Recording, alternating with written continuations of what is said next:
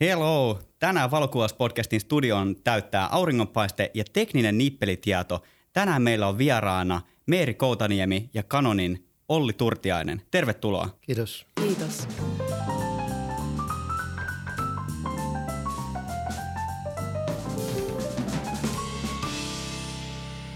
Tämä jakso on tehty kaupallisessa yhteistyössä Kanonin kanssa.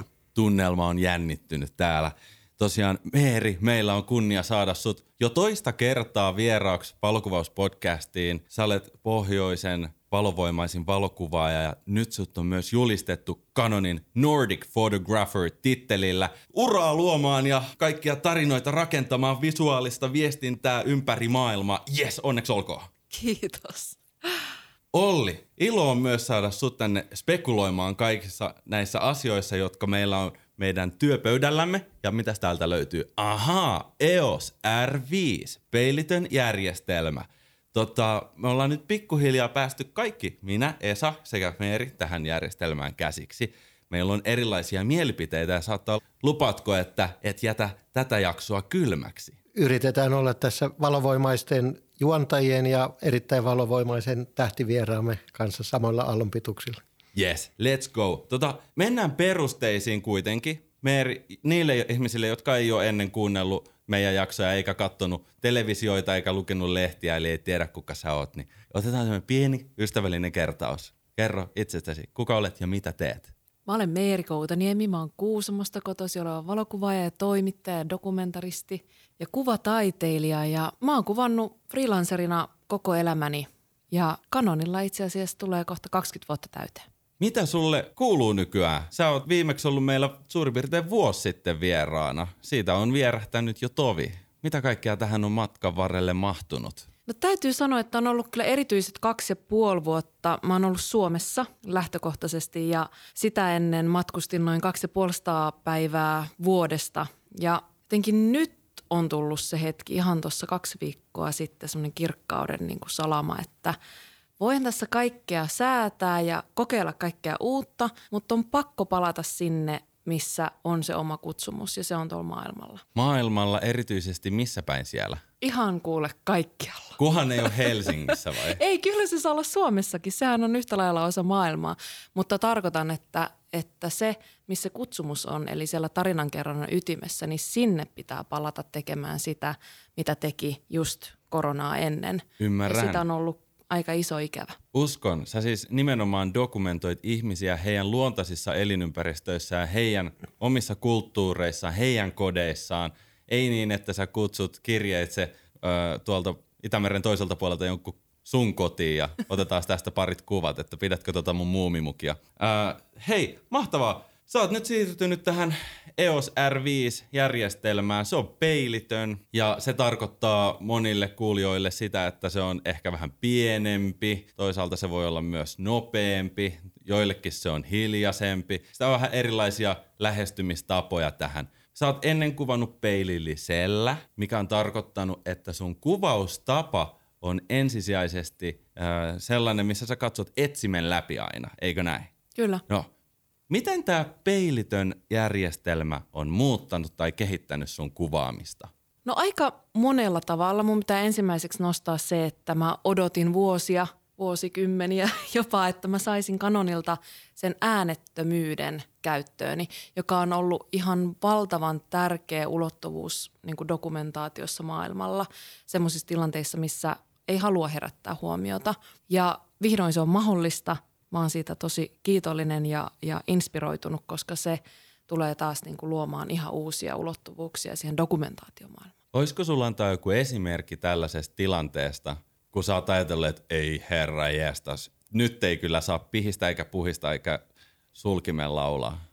No ehkä mennään siinä siihen dokumentaarisen työn ytimeen, että jos kyse on, no mä otan sekä muotokuvia että reportaasikuvia ja – en määrittele sitä kuvauksen sisältöä mitenkään kategorisesti tai, tai estä itseäni millään laatikoilla, mutta, mutta mitä tulee siihen reportaasikuvaamiseen, niin silloin on tärkeää pystyä huomaamattomuuteen. Ja jos sä koko ajan muodostat ääntä, niin sä et ole huomaamaton. Joo, sä oot yksi artisti siellä paikan päällä. Kyllä, ja varsinkin kun puhutaan herkistä hetkistä, jos puhutaan tilanteista, jossa mm, kameralla on todistusvoimaa esimerkiksi kuoleman läsnä ollessa, niin silloin se äänettömyys luo sille tilanteelle sen tarvitseman arvon ja, ja sensibiliteetin. Niin ja se on myös ehkä ainoa tapa pitää siitä tilanteesta niin kuin kiinni, että ettei se lässähdä sen takia, että yhtäkkiä suljin naksuttaa, koska sitten se saattaa rikkoa sen koko homma ja siitä voi kadota yhtäkkiä tunteet purkaantuu eri tavalla, että hetkinen, kuvataanko meitä täällä hautajaisissa tai ylipäänsä. Ymmärrän. Tota, Olli, Mä itse asiassa veikkaan, että tosi monia kiinnostaisi tietää, mitä ihmettä tämä elektroninen ö, suljin tarkoittaa ja miten se toimii. Miksi tämä hiljaisuus on saatu nyt vasta niin sanotusti markkinoille? No se elektroninen suljin ja yhdistettynä myös peilikameroiden peiliin, eli peilikameroissa on siinä, kun kuvataan, sommitellaan, ollaan kuvattavan kanssa yhteydessä, niin siellä on ekana peili välissä – ja sitten otetaan se kuva, niin ekana se peili pomppaa ylös, pitää ääntä. Sitten siellä on mekaaninen sulin, joka avaa sen kennon, filmin, digitaalisen filmin siihen näkyviin ja pitää vähän ääntä. Eli kaikki nämä yhdistettynä aiheuttaa sen klonksahduksen sitten. Mutta sitä klonksahdusta ei ole voinut välttää ö, näillä peilillisillä kameroilla, vaikka olisi kuvannut takanäytöltä. Itse asiassa äärimmäisen hyvä kommentti, että esimerkiksi Canonin uusimmalla peilit kameralla ammattisarjan 1DX3, niin sillä voi kuvata takanäytöllä myös elektronisella sulkimella, eli jolloin se on koko ajan äänetön ja ei pidä mitään ääntä, mutta se on oikeastaan tullut vasta uusimpiin kameramalleihin ja vähän ehkä työnkulullisesti ja siinä kuvaustilanteessa niin vähän käytetty ominaisuus. Joo, se voi olla joillekin aika rankkaa itse asiassa pitää sitä kameraa siinä niin kuin irti kehostaan, jos puhutaan, että tämä 1DX painaa suht paljon verrattuna pienempiin järjestelmäkameroihin, niin sen pitäminen tässä hollilla rupeaa olemaan jo saliduuni verran, saliduunin verran. No, olkoon duuni kuin duuni. Mutta siis mua edelleen kiinnostaa se, että hetkinen, nyt kun ei ole sitä peiliä, joka lonksahtaa, niin sitten siellä on myös se kennon edessä oleva suoja ja siitä on yhtä lailla ennen lähtenyt ääni, että vaikka kuvattu takanäytöltä, niin jos se on pitänyt avata ja sulkea, on tullut joku ääni. Nyt sen voi avata käytännössä koko ajaksi. Eli voiko nykyisillä kameroilla, voisiko Meri ottaa tuon EOS R5 tuosta, irrottaa linssin ja kuvata? Vois. Eli se voidaan pitää koko ajan auki. Ja miksi sit ei edes linssissä enää mikään liiku, että sieltäkään ei tule mitään. Et se on oikeasti, hiljaisuus on niin kuin täysin hiljasta tällä hetkellä. Joo, ja hyvä, että mainitsit se objektiivin linssin kanssa siinä samassa yhteydessä. Eli luontokuvaajat, jotka ovat myös hakeneet ja hakevat täyttä äänettömyyttä, niin objektiiveissa, missä on kuva vakain, niin siitä kuuluu pientä hurinaa. Jotkut kuvaajat jopa taajuusmittarilla tsekkaavat, että onko jotain herkkiä eläimiä, mitkä tunnistavat sen. Ja sitten tarkennusmoottori itsessään pitää pikkasen ääntä, mutta ne on hiljaisia ääniä. Mutta sitten kamerassa se mekaaninen sulin, mikä on siellä kennon edessä, niin se pitää pikkasen ääntä, mutta just niin kuin sanoit Joonas, niin pystytään kuvaamaan myös silleen, että se sulin on kokonaan auki, katsotaan ja sommitellaan sieltä sen kuvaamisen aikana ja sitten kun kuvaaja painaa laukasia, niin kerrotaan kameralle, että vaihdetaan ne etsin kuvausasetukset nyt kuvausasetukseksi ja muutetaan asiat kuvausparametriksi ja luetaan siitä nopsaan kennolta asiat niin kuin skannerissa tasokuvasta kuvattaessa, niin samalla tapaa sähköisesti sieltä kennolta kanssa Hei, tuossa oli tosi hyvä aasin sieltä tuossa kuvan vakaajassa. Meeri, sä kuvaat tosi paljon käsivaralta, right? Kyllä.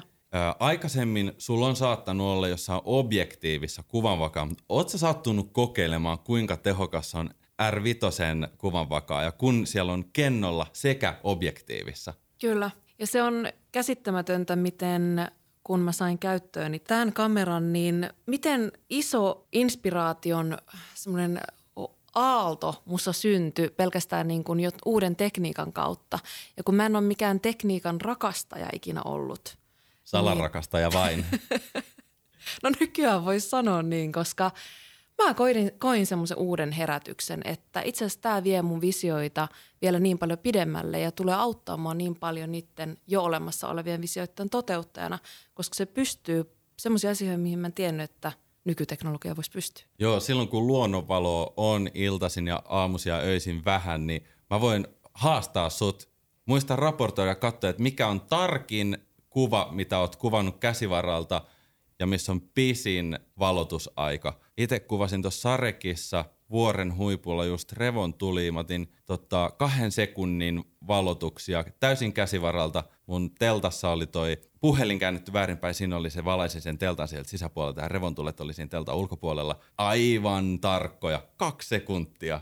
Joo, me itse asiassa testattiin tätä Joonaksen kanssa myös aikaisemmin, kun me oltiin kuvatuotannossa Hangossa. Me otettiin kuun valossa käytännössä keskellä yötä suht pilkkopimeässä, mitä nyt kuun valo valaisee, niin 85 millisellä käsivaralla potretteja toisistamme ja kyllä, ne oli aivan tarkkoja. Että näillä inspiraatioilla pystyy lähteä sinne kuutamoon sitten tekemään niin kuin niitä projekteja. Kyllä. Ei tarvi, ei tarvi miettiä, että onko tarpeeksi valo. Miten muuten toi valon määrä yleisesti ottaen Meeri sun työssä, että pelkäät sä kohinaa vai onko se vaan silleen, että antaa mennä sinne kymppitonniin tää iso, että vähän rakeisuussa ihan sama? No sanotaanko niin, että mulla kyllä todellisuus määrittelee mieluummin sen kuin sitten, sitten tekninen ikään kuin tekniset rajat, että mä oon niitä aina paukutellut, niitä isoarvoja. Ihan sen nimissä, että tästä on vaan saatava kuva, oli sitä valoa tai ei. Ja nyt, kun se onnistuu teknisesti vielä niin paljon paremmin, niin se on aika huojentavaa, että dokumentaarisessa työssä, missä sulla pitää ottaa huomioon se 24 tuntia vuorokaudesta, että se, se ei todellakaan ole se valonen aika, kun sä kuvaat, vaan se on kaikki muu aika. Sä oot nimenomaan aamusin ja iltasin ja ehkä öisin ylhäällä. Ja silloin tällaiset niin kun suuret isoarvot, niin ne tulee aika, aika kovalle käytölle. Isoarvoista voidaan nopeasti päästä sun oikeaan workflowhun, kun sä oot siellä kentällä tekemässä dokumentaarista settiä. Mua kiinnostaa henkilökohtaisesti uskomattoman paljon, että miten sä valitset sun linssin ja erityisesti otatko sä siihen jonkun zoomivaran, karsit valovoimaa vai valitsetko jonkun kiinteen ja millä perustein? Hmm, hyvä kysymys. Mulla on kaksi tapaa. Toinen on yleislinssi, jota mä käytän sit siihen, että jos mä haluan päästä lähelle ja kauas ja nopeasti, ja se on 24-70, ja sitten mulla on aina pari kiinteitä mukana – ja niitä mä käytän potrettikuvaukseen. Ja mä oon ollut alusta asti sellainen, että mä en paljon zoomaile sen takia, että ää, mä haluaisin mennä lähelle, vaan mä kävelen. Ja se jalkazoomi on mulle kaikki kaikessa, että mä, mä haluaisin siis olla en metrin päässä kuvattavasta, vaan viiden sentin päässä kuvattavasta, mutta valitettavasti se ei ole sitten niin usein mahdollista, ellei kuvata jotain hyvin makromaista niin kuin ihokarvojen muodostelmaa ihmisen kehossa, mutta, mutta kyllä mä, mä luotan siihen, että objektiivivalinta on hyvin olennainen osa sitä tarinan kerrontaa. Että se visuaalinen rytmi, minkä sä luot sinne syväterävyydellä, minkä sä luot sinne sillä kontekstilla ja kuinka sä vaihtelet sitä kuvakokoa esimerkiksi tarinankerronnan kaaren sisällä. Että sulla täytyy olla niitä lähikuvia, sulla täytyy muistaa, jota mä en muista, mennä kauemmas, jotta sä voit näyttää sen konteksti, jotta sä voit näyttää sen talon, jotta sä voit näyttää sen puiston, sen metsän, sen minkä tahansa, missä me ollaan. Hei, tämä oli seuraava kysymys jo melkein vastattuna. Nimenomaan taustan paljastaminen on erityisen vaikeaa, jos kuvaat vaikka 50 millisellä 1.2 potretteja. Että siellä on tausta oikeasti on niinku tosi kadonnut blurriksi. Voi olla, että se on hieno asia tai sitten monesti se vaan ei kerro mitään uutta. Niin kuinka sä yhtäkkiä siinä kesken tilannetta päätät, että no niin, nyt tämä 70 millinen ei tämä nyt toimikaan ja sitten valitaan mikä se sun seuraava potrettilinssi on? 35, 1.4? No 50 millisellä mä kuvaan. 50 millinen, just niin, ja sitten yhtäkkiä tausta on kadonnut, niin miten sä yhtäkkiä sitten päätät lisätä ö, tätä ympäristöä sun kuviin? No siinä mä päätän sen, että yhden kuvan ei tarvitse kertoa kaikkea. Ja mä valitsen mieluummin niin, että mä otan vahvan potretin sillä 50 millisellä ja sitten mä otan toisen kuvan ehkä 24 millisellä, jolla mä näytän sitä kontekstia. Ja onneksi monissa mun, no on ne kirjoja, näyttelyitä tai ylipäätänsä reportaaseja, niin on mahdollisuus näyttää monta kuvaa, jolloin sun ei tarvi ikinä saada kaikkea siihen samaan kuvaan. Sun ei tarvi saada taustaa, sun ei tarvi saada ihmistä. Se olisi mun mielestä tylsää, jos meidän pitää pystyä niin kuin semmoiseen kaiken selittävään visuaalisuuteen niin kuin yhdessä kuvassa, vaan ei, me valitaan tietyt, me korostetaan tiettyjä asioita yhdessä kuvassa ja toisessa toisia. Tämä oli uskomattoman hyvin sanottu pitäisi siis itsekin muistiin kirjoittaa siihen kameroipa runkoon postit lapulla, että älä yritä laittaa kaikkea yhteen kuvaan. Ja monesti musta tuntuu itse asiassa, se on saattaa olla aloittelevan kuvaajan ensimmäinen niin kuin moka, että et koittaa saada kaiken siihen samaan. Ja sitten unohdetaan, että no näitähän voi tehdä vaikka sata erilaista ja keskittyy niihin pieniin paloihin ja yhdessä niistä sadasta näytetään se koko kokonaisuus. Äh, Olli, nyt Canonilla on tullut aikamoinen kasa näitä RF-sarjan linssejä. Siellä on muun muassa tämä munkin eniten käyttämä 50 mm 1.2. Mitä tämä RF-sarja on tuonut uutta verrattuna vanhoihin? Eli näissä R-sarjan peilittömien uusissa objektiiveissa niin on pystytty lähtemään aika paljon puhtaalta pöydältä. Eli kun kameran runkopaksuus, eli tarkoittaa miten kaukana se kenno on siitä objektiiviliitännästä, on paljon ohuempi, paljon kapeampi mitä tuo peilikameroissa, jossa ne peilit vispaa siellä välissä, että ne joudutaan tekemään paksummiksi. Ja toinen asia, se pajonetin sen kiinnityksen halkaisija, joka on riittävän laaja, niin mahdollistaa sen, että objektiivit voidaan tehdä kokonaan uudella tavalla. Monissa objektiiveissa se takalinssi on vielä rakennettu sille, että se on sen rungon sisällä, niin kuin esimerkiksi 35, 18 ja vastaavat on tehty sille, että ne on ikään kuin käännetty takaperin se koko linssirakenne siellä. Eli se on viety vielä lähemmäksi. Vähän niin kuin Meeri sanoi, niin kohdettakin kuvatessa, niin samalla tapaa voidaan sitten tekniikassa niin rakentaa ne asiat uusiksi ja mennä lähemmäksi. Ja nämä yhdessä tarkoittaa sitä, että voidaan tehdä valovoimaisempia objektiiveja, vähän erilaisia polttovälejä. Ja sitten kaikissa noissa R-sarjan objektiiveissa on alusta alkaen ollut sekä stilli- että video ominaisuudet mietittynä. Ja sitten tosiaan ne yhdistelmäkuvan vakaimet, eli Canonilla R-sarjassa, missä on objektiivissa vakain, niin runkovakaimten kanssa ne toimii vielä yhteen sitten monipuolisesti stilli ja video. Joo, se on aika häijyy, miten ajattelee, että voi kuvata käsivaralta kävellessä videoa ja yhtäkkiä kun katsoo tietokoneella, niin se näyttää ikään kuin semmoiselta Hollywood-maiselta sulavalta liikkeeltä. toki näitä pitää harjoitella ja esimerkiksi 50 millisessä 1.2, kun ei ole, niin siellä on vaan aika rajattu määrä sit sitä tota, kuvan vakausta tarjolla. Että sille ei ehkä sitten onnistu juoksennella ja kuvata videota. Ja yksi mukava lisuke vielä on tuo Control Ring, ylimääräinen rinkula, johon voi valita erilaisia asioita. Esim. valotuksen korjausta tai klassisesti aukon voi vaihtaa myös siihen objektiivista kierrettäväksi. Tai sitten salamalla kuvatessa, niin sillä voi vaikka säätää salaman osuutta, että onko se pikkasen vaan täytteenä vai sitten enemmän dominoiva. Ja kaikkia vastaavia juttuja. Ja sitten nämä muutkin pylpyrät, esimerkiksi tarkennus, niin voidaan valita, että onko se lineaarinen vai muuttuva ja hidas vai nopea ja mihin suuntaan se pyörii. Tuohon oli pakko tarttua. Mitä sä itse preferoisit tuossa Control Ringissä, että mitä sä itse laittaisit siihen? Koska mä oon pitkään miettinyt sitä, että kun, kun siihen voi laittaa tosiaan valotusaikaa, aukkoa, isoarvoa, ties mitä, niin mikä on sun valinta siihen? Jos kuvataan puoliautomaatilla esimerkiksi ajan tai aukon esivalinnalla, niin silloin varmaan ehkä se helpoin on valotuksen korjaus ja silleen, että painetaan laukasia puoleen väliin ja sitten kun kierretään siitä, niin voidaan ali-ylivalottaa. Ja koska peilittömissä nähdään suoraan kuvatessa se lopullinen tuote siinä kuvassa, niin se auttaa myös paljon. Ja sitten tapahtuma hääkuvauksessa esimerkiksi voisi olla se salamavalotuksen korjaus. Ja sitten jos mennään klassisesti aukkokylki edellä, niin siihen voi laittaa myös aukko, että olisi suoraan siitä objektiivista kiertäen. Et siinä on vähän henkilökohtaisia mieltymyksiä, mutta mä itse käytän aika paljon tälle amatööripohjalta niin puoliautomaattina kuvatessa niin sitä valotuksen korjausta. Mites Meeri, onko tuttuja nämä control-ringit ja function-nappulat ja kaiken maailman extra numiskat vai meneekö vähän silleen niin kuin perinteiseen malliin? Mä oon mennyt enemmän perinteiseen malliin, mutta mun pitää tarttua taas tähän, että tämä valotuksen korjaus on ollut tässä peilittömässä järjestelmässä mulle kaikista olennaisin, että mun ei tarvi ottaa niitä testikuvia – kahdesta viiteen, vaan mä näen suoraan sähköisen etsimen kautta, minkälaisen valotuksen mä saan. Kyllä. Ja mä paljon alivalotan, varsinkin mustavalkokuvauksessa, niin mä tosi paljon aina siirrän valotuksen korjausta miinuksen puolelle. Ja sitä on pitänyt aina testata. Mä sanoisin, että minimissään kolme ruutua, että se menee niin kuin kohdilleen. Joo. Niin minkälainen, kun me mietitään reportaasikuvaamista, jossa sulla on tilanne päällä. Se tilanne meni jo se meni niihin testeihin, mutta nytten mä saan sen heti osumaan oikeeseen. Ja se on ihan valtavan iso hyöty. Siinä on tuossa EOS R5 takanäytöllä mahdollista laittaa siihen muun muassa valotuksen histogrammi. Käytätkö sä takanäytöllä tämmöisiä apuvälineitä, missä sä näet, miten se valo on jakaantunut siinä sun kuvalla? En.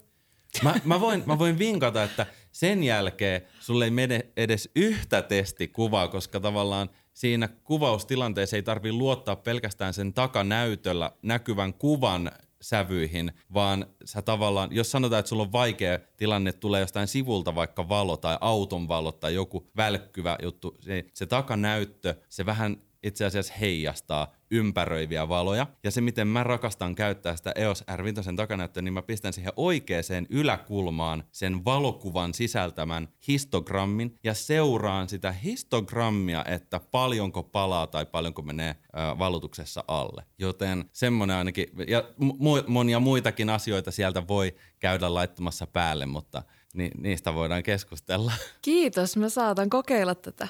Hei ja pikku sivukommentti, niin histogrammihan näkyy myös sähköisessä etsimessä kans koko ajan tarvittaessa, Joo. ei pelkästään takana. Se sähköinen etsin sitten toisaalta, että se ei heijasta niitä ympäröiviä valoja samalla tavalla, että silloin kun silmällä katsoo sinne sähköiseen etsimin, niin todennäköistä on, että että sä ymmärrät sen valokuvan valotuksen melko oikein. Verrattuna sitten just, että jos katot sitä takanäyttöä ja sivulla on joku disko päällä, niin sitten sen takanäyttö heijastelee. Mutta näitä, näit, hei, toinen, käytäksä Meeri jotain muuta apuvälinettä? Esimerkiksi näissä näis on tämmöinen vakaa ja mikä, miksi sitten oli nimitetään, että mikä näyttää, että onko kamera vaakana? Keinohorisontti. Mitä?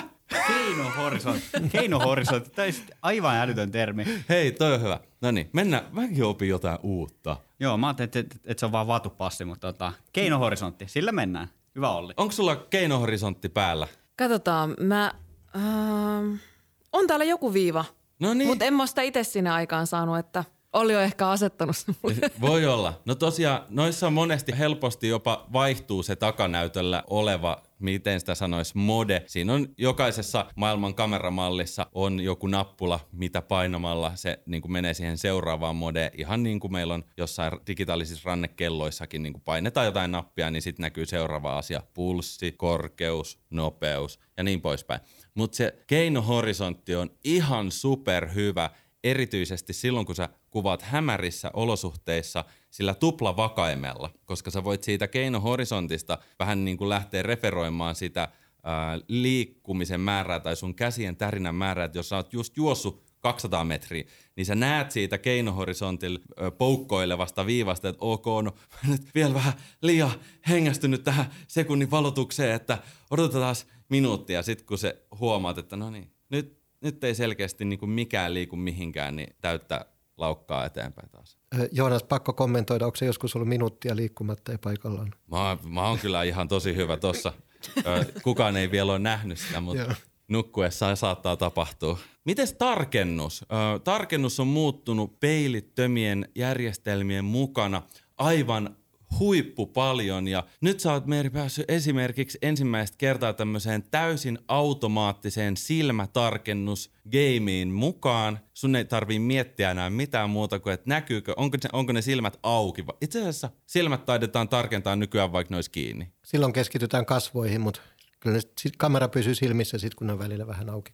Mitäs tarkennusmuotoa sä käytät, Meeri? No siinäkin on aika perinteinen, että mä oon tottunut tekemään sitä työtä sillä kameralla ja varsinkin filmiaikana, kun on tarkennettu manuaalisesti, niin se on mulle tosi niin kuin sisäänrakennettu se tarkennuksen tärkeys ja siihen nähty vaiva, joten tämä on ollut mulle pikkasen niin kuin sellainen hulluus jopa, että se on niin helppoa Joo. tässä.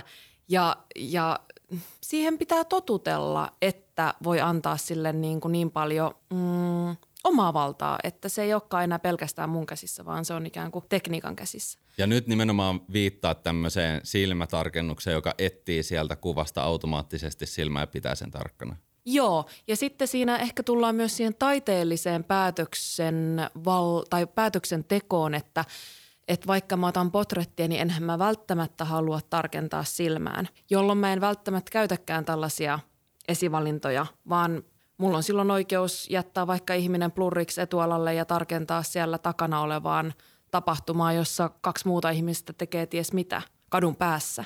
Ja tämä on nimenomaan se, että minkä mä haluan säilyttää itselläni, että mulla on siinä tilanteessa se taiteellinen vapaus itse päättää, mihin mä tarkennan, mihin, koska tarkennus on se, mihin mä haluan, että katsoja kiinnittää huomiota ja sitä ei saa ikinä niin kuin aliarvioida. Ootko huomannut, että EOS R5 silmätarkennusmodessa on semmoinen lisä niin sanottu toiminto, että kun painaa peukalolta tuosta, onko se nimi set, mikä se se keskimmäinen siellä on, set-niminen nappula, niin silloin se rupeaa seuraamaan kohdetta näytön keskeltä. Eli silloin vaikka sä kuvaat silmätarkennusmodella, niin sä voit alle sekunnin murtoosassa vaihtaa sen sinne vaikka kadun toiseen päähän, missä on joukko ihmisiä bilettämässä. Ikään kuin vaan liikuttamalla kameraa painamalla set, niin se valitseekin sen keskellä olevan kohteen sieltä kuvasta. Ja sitten se vielä jää seuraamaan sitä.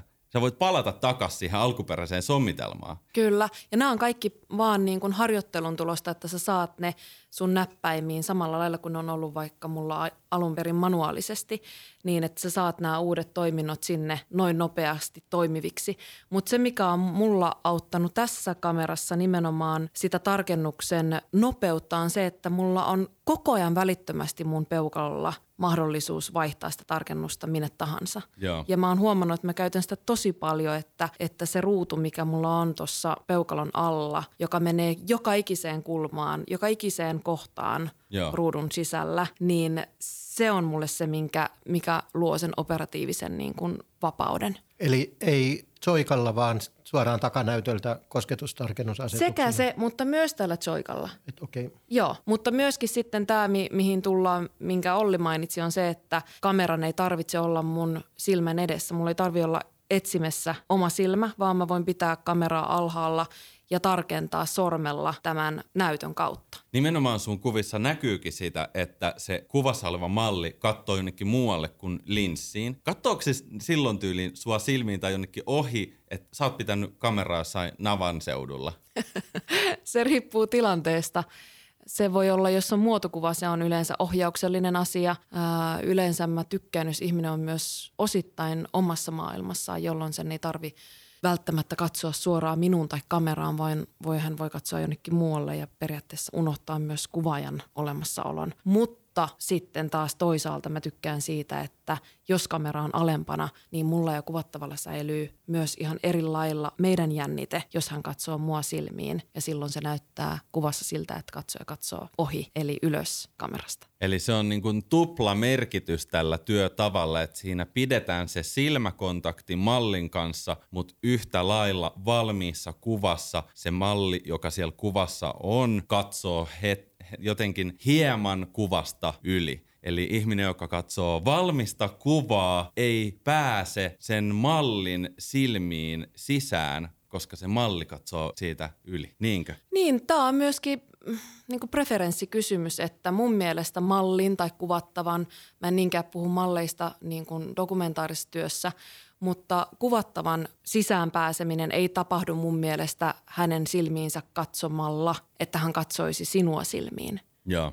vaan se tapahtuu olemuksen ja niin kuin energian perusteella, Joo. jolloin katse voi, se voi olla, ihminen voi olla vaikka silmät kiinni Joo. ja silti siinä voi olla hyvinkin vahva jännite ja läsnäolo.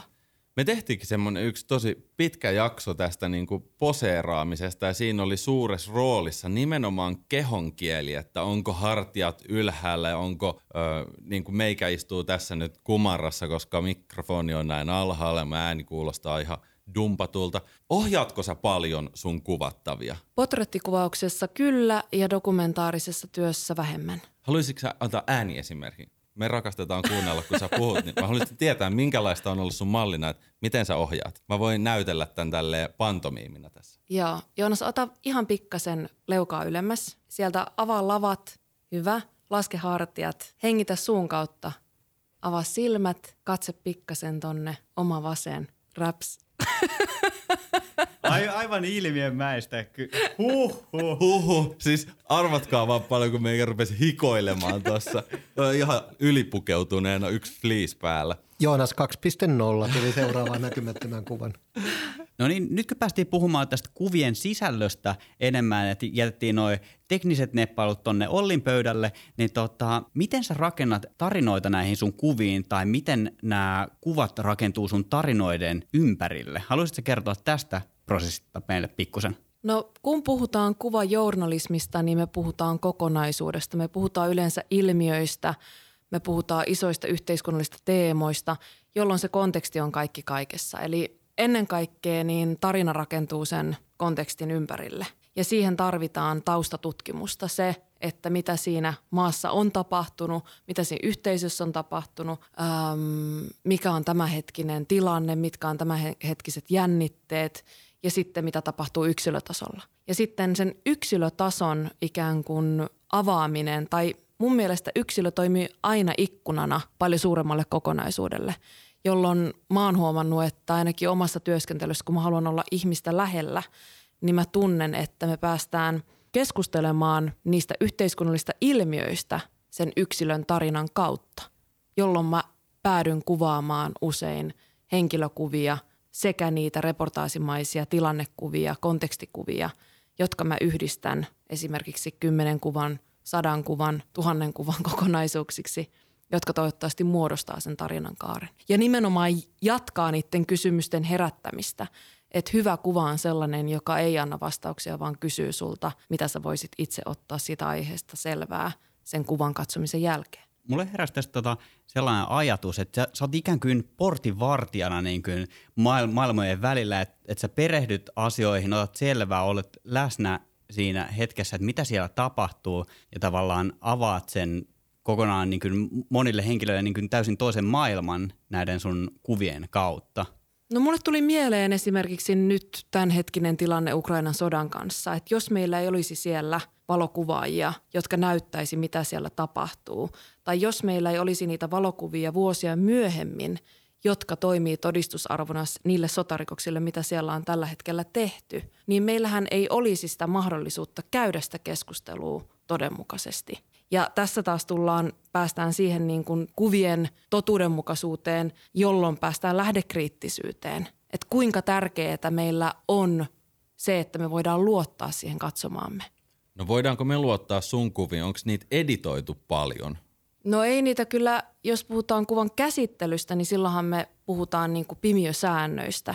Eli me puhutaan siitä, että me voidaan muuttaa valotusta, kontrastia, ähm, valkotasopainoa. Sitäkään ei oikeastaan pimiössä enää pystynyt vaihtamaan, mutta nykyään kyllä sitten niin, niin sanottuja digitaalisissa. Kyllä, mutta, mutta tota, mitään kuvista ei poisteta eikä niihin mitään lisätä. Joo. Se sellainen uusi tavallaan trendi, minkä mä oon huomannut lähestulkoon jokaisella kuvauksen alalla, että kun työskennellään vaikka Lightroomissa, niin tehdään paikallisia korjauksia. Et ikään kuin pimiösäännöillä monesti koko kuvako muokkaantuu sille, että et ei korjata jotain yhden kohdan kontrastia, vaan sanotaan niin kuin paikallisesti lasketaan kasvojen kontrastia, koska muuten niistä ei saanut tarpeeksi selvää tai otetaan joku tosi kirkkaat sävyt ja laitetaan niihin niin sanottu dehaze-efektiä, jotta se tavallaan katsojan huomio ei mene niihin kirkkaisiin sävyihin.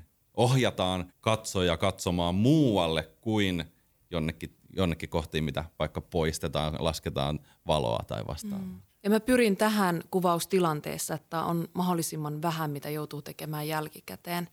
Ja sitten tullaan taas siihen, mikä pitää nostaa myös esille, on se, että voidaanko me luottaa johonkin kuvaan, niin kuvahan on aina subjektiivinen näkemys. Se rajaa jo lähtökohtaisesti niin paljon pois, mm. jolloin meidän pitää myös pystyä keskustelemaan siitä, mitä jää näyttämättä. Mutta se kaikki, mikä jää näyttämättä, ei välttämättä ole valokuvaajan tai toimittajan vastuulla, vaan se on meidän yhteiskunnallisen keskustelun vastuulla. Että onko meillä tässä nyt kaikki ne näkökulmat otettuna huomioon, jotka on merkityksellisiä. Ja haluaako joku tuoda tähän jonkun toisen näkökulman? Hei, tästä tuli mieleen tämän EOS R5 tämmöinen voima, mikä mulla on tällä hetkellä käytössä melkein päivittäin. Mä vaihdan kuvan ja videon tilojen välillä aktiivisesti. Käytännössähän mä kuvaan kaikki stillitkin semmoisella videorigillä, mikä sen nimi on, small rig vai vastaava, missä on se puinen kahva. Että mulla on aina tavallaan se videosetti siinä käsillä, koska se vaihtaminen on, no se ei ole yksi nappasu, vaan se on enemmänkin niin kuin se, että kaksi klikkasua ja sitten ollaan jo tekemässä sitä videopuolta, niin milloin me ruvetaan Meeri näkemään sulta näistä tilanteista videoita? Mä oon aina tehnyt videoita ja kuvannutkin muutaman dokumenttielokuvan ja, ja omaa TV-sarjaa, mutta se on sellainen haastava homma sen takia, että mulle ne on eri mielentiloja. Joo, sama. Mutta sä pystyt siihen. En mä tiedä, pystynkö mä siihen, vai mä esitänkö mä, että mä pystyn siihen. Musta tuntuu välillä, että mun pitää tehdä niitä eri päivinä, jolloin mm. sitten se tarkoittaa, että kuvausmatkat pitäisi olla kaksi kertaa pidempiä. Joo. Mulle ehkä suurin haaste on siinä se, että monesti se tarkoittaa, että tilanne pitäisi toistaa. Ja ikään kuin sit, jos sä meet johonkin paikkaan, missä ei ole näyttelijöitä, ja joku vaikka sanotaan, no mun tilanteessa öö, kahvi keitetään jossain vuoren huipulla, ja sitten mä oon tehnyt siihen kuvasarjan, sitten mä oon silleen, että hei, heittäkää se kahvi mennä, keitetään uudet, mä otan videon. Mutta siis sulla on paljon, paljon sensitiivisempiä vielä ne tilanteet ja kokemukset ja ne tarinat on yhtä lailla ö, normaalien ihmisten, ei näyttelijöiden keskeisiä tarinoita, että aika paha lähtee heittää se. Sori, voidaanko vetää toi uusiksi? Nyt tulisi videolle. Just näin, ja silloin se on valintakysymys pikajippona kanssa aiheeseen liittyen, että jos teidän tarvitsee ottaa pikkasen dokumentoivaa videota tai jotain muuta siinä stillikuvausjutuissa, niin noissa r kun painetaan stillipuolelta rekkiä, niin kamera hyppää suoraan videokustomi kolmoseen. Eli ne asetukset, mitä sinne on tehty perusvideolle, kuvanopeudet, värimäärittelyt audiolle ja niin poispäin, niin lähtee suoraan käyttöön painamatta kahta nappia, vaan suoraan rekkiä. Ja sitten kun painetaan stoppi siitä uudestaan, niin palataan niihin stilliasetuksiin, mistä on lähdetty sinne kanssa. Totta. Mä oon ihan jäänyt jotenkin pois ton käyttämisestä. En tiedä mistä johtuu, mutta pikajippona numero kaksi. Jos haluaa tehdä video ilman video, niin painaa vaan sitä suljinta pohjassa. Sieltä tulee niin paljon niitä kuvia, että oikeasti me pistettiin, mikä, meillä vedettiin kivisakset paperi viimeksi. Kyllä. Ja tästä tuli vähän tällainen stop motion efekti, että tota, vaikkei se nyt ollut mikään autenttinen video, niin silti se koko tarina on siinä kerrottu, kun koko tota, KPS meni läpi ja Esa voitti. Meikä voitti. Se on, se on ihan tuttu juttu näissä mun ja Joonaksen mittelöissä. Aina kun pelataan kivipaperisaksen, niin mä voitan. Ja tuo oli ihan hyvä vinkki tuo kakkonen kanssa. Eli näitä nopeita kameroita käytetään myös paljon silleen, että niillä tehdään esimerkiksi nopeutettuja videoita stilleistä. Eli kuvataan vaikka tällä r 20 kuvaa sekunnissa tai 12 kuvaa sekunnissa ja tehdään niistä sitten pieniä nopeutettuja pätkiä niihin videoiden joukkoon. Totta, se on aikamoinen tehokeino monissa, erityisesti tällaisissa somepätkissä ja mainoksissa, niin siellä saattaa olla joku ajo, missä tota, vähän on autot driftaa jossain risteyksessä, mutta pikkusella ylinopeudella. Yksi asia, mikä varmasti tulee lisäämään mun videoiden ottamista, on kameran nykyinen paino. Eli se, että kun kuvataan käsivaralta, ja mä muistan, kun mä oon niitä dokumenttielokuvia kuvannut aikoinaan kanonilla ja käsivaralta, niin kyllä se paino alkaa käymään. Sitä tukeutuu näihin niin kuin lantioluihin täällä niin kuin kyynärpäillään ja sitten koittaa pysyä siinä, mutta tämä paino on ollut kyllä niin kuin ihan mahtava uusi ulottuvuus. Että, ja myöskin ei pelkästään paino, vaan koko, koska mä luulen, että meillä naisilla niin on kädet sen verran pienemmät, vaikka vahvat onkin, niin tämä sopii mun käsiin paljon paremmin tämä runko. Hei, minkälaisia kuvausprojekteja sulla on nyt tulossa sitten? No niin kuin sanoin tuossa alussa, niin ihana päästä palaamaan maailmalle dokumentaarisen työn ääreen ja nyt mä tota, teen Suomessa tällaista Itämeri-projektia ensi vuodelle – isompaa näyttelyä Jon Nurmisen säätiön kanssa ja lähden nyt loppuvuodesta sitten Itä-Eurooppaa varmaan isommalle rundille ja, ja ehkä toivottavasti myös Ukrainaan. Mutta sitten tarkoituksena on vielä viimeistellä mun kymmenenvuotinen projekti tyttöjen ympärileikkauksesta, johon on vielä kolme maata jäljellä. Wow, tämä kuulostaa siltä, että me saadaan kuulla ja nähdä vielä pitkään. Tota, Olli, Minkälainen setti me pistetään tonne Itä-Eurooppaan ja Jon Nurmisen säätiölle nyt tonne Meerin laukku, että se sanoi, että ei saa painaa paljon, pitää pystyä kuvata käsivarrella videot, stillit, pimeässä, potretit, landscapeit, niin olisiko sulla joku tämmöinen kombinaatio? No tuo Merillä on aika hyvä setti tuo R5 kaverina 2470 ja pari muotokuvaobjektiivia vahvassa käytössä, mutta ehkä kokeilun puolelle vinkkaisin kans RF35 1.8 kuvavakaimella semimakro ja 16 millinen 2.8 älyttömän lähelle tarkentava isosti sitä viitekehystä tallentava kanssa, millä voidaan oikeasti mennä sitten täysin lähelle ihmistä ja saadaan se ympäristö mukaan. Vaikka ei välttämättä pelkästään ainokaisena kuvana, mutta ainakin ilmentymänä siihen. Tästä huomaa, että tuo 16 milliä saa kyllä me- Meerin suupielet nousuun, että nyt pääsee oikeasti lähelle. Niitä ihokarvoja, joo joo. Superhyvä, superhyvä. Me ollaan itse asiassa valokuvauspodcastin tällaisessa salaisessa laboratoriossa valmistettu aikakone. Ennen kuin lähet Meeri sun tuleviin seikkailuihin, niin nyt sulla on mahdollisuus lähettää aloittavalle Meerille silloin valokuvausuran ensimmäisille askelille jotain neuvoja ja vinkkejä. Mitä haluaisit kertoa?